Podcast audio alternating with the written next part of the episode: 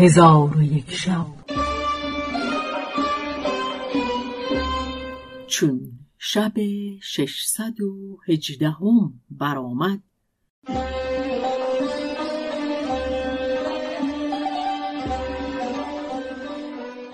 گفت ای ملک جوان جوزر عبدالسمد را دید که تواف همی کند. مغربی چون او را دید سلامش کرد و حالت باز پرسید. جوزر بگریست و او را از ماجرای خود بیاگاهانی.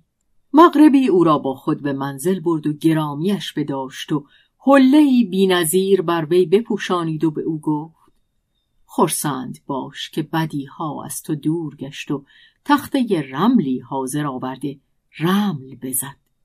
آنچه به برادران جوزر روی داده بود بیان کرد و گفت اکنون ایشان در زندان ملک مصر هستند و تو حج به جا آور که تو را جز خیر و خوبی روی نخواهد داد.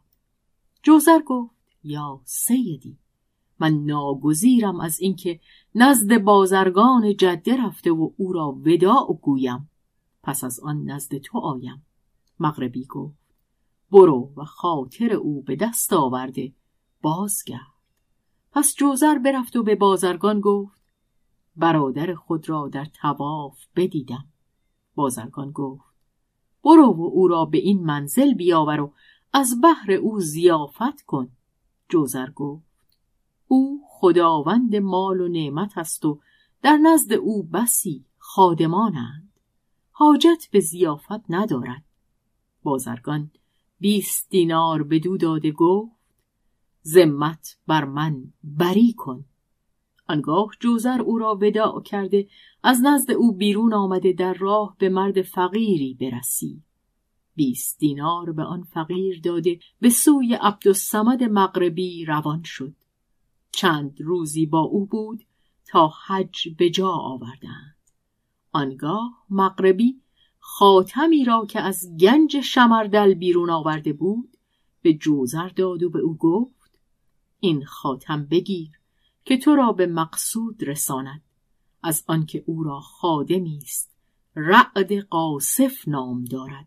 هر وقت که تو دست بر نقش خاتم نهی خادم نزد تو حاضر آید و هرچه فرمایی در حال به جای آورد. پس مغربی در پیش چشم او دست به نقش خاتم نهاد. در حال خادم پدید گشت و می گفت لبیک یا سیدی چه می‌خواهی که اکنون به جا آورم؟ آیا شهری خراب را همی خواهی آباد کنم و یا شهری آباد را خراب سازم و یا ملکی را همی خواهی بکشم و سپاه او را برشکنم؟ مغربی گفت ای رعد قاصف این جوان خاجه تو شد. هرچه فرمان دهد اطاعت کن.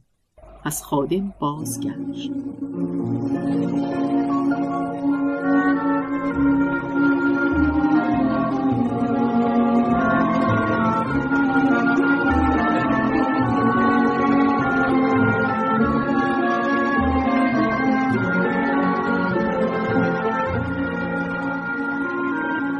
جوزر گفت ای خاجه آرزوی وطن دارم.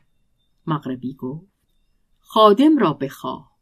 چون حاضر آید به دوش او سوار شو و اگر بگویی امروز مرا به شهر خود برسان او تو را مخالفت نکند.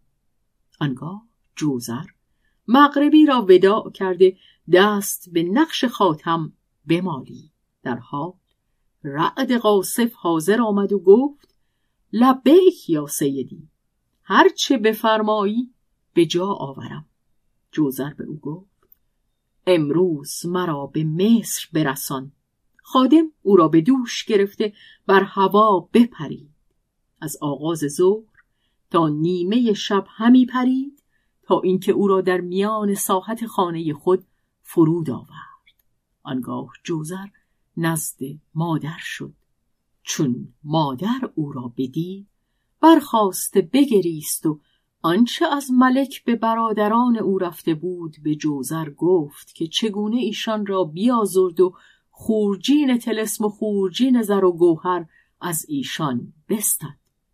جوزر این حکایت به خود هموار نکرده به مادر گفت بر گذشته محزون مباش که اکنون به تو بنمایم که چه خواهم کرد و برادران خود را چگونه خواهم آورد. آنگاه دست به خاتم بمالی. خادم حاضر آمد و گفت لبیک یا سیدی چه می‌خواهی؟ جوزر گفت همی خواهم که برادران مرا از زندان ملک به در آوری. در حال خادم به زمین فرو رفت و از میان زندان بیرون آمد و سالم و سلیم در مهنتی سخت و اندوهی بزرگ بودند و تمنای مرگ می کردند و به یکدیگر می گفتند رنج و مهنت ما دیر کشید تا کی در این زندان خواهیم بود. اکنون مرگ از برای ما راحت است. ایشان در این گفت و شنود بودند که زمین بشکافت و رعد قاصف پدید شد و ایشان را برداشته به زمین فرو رفت و ایشان از غایت بیم بیخود شدند. چون به خود آمدند خیشتن را در خانه مادر به نزد برادر خود جوزر دیدند. جوزر به ایشان مرحبا گفت. ایشان سر به زیر افکنده بگریستند. جوزر به ایشان گفت. گریه مکنید که شیطان و طمع شما را بران داشت که مرا فروختی. ولکن من از یوسف علیه السلام تسلی می‌گیرم که برادران او با وی بیش از آن کردند که شما با من کردید. که او را به چاه درافکندند. چون قصه به دینجا رسید بامداد شد و شهرزاد لب از داستان فرو بست.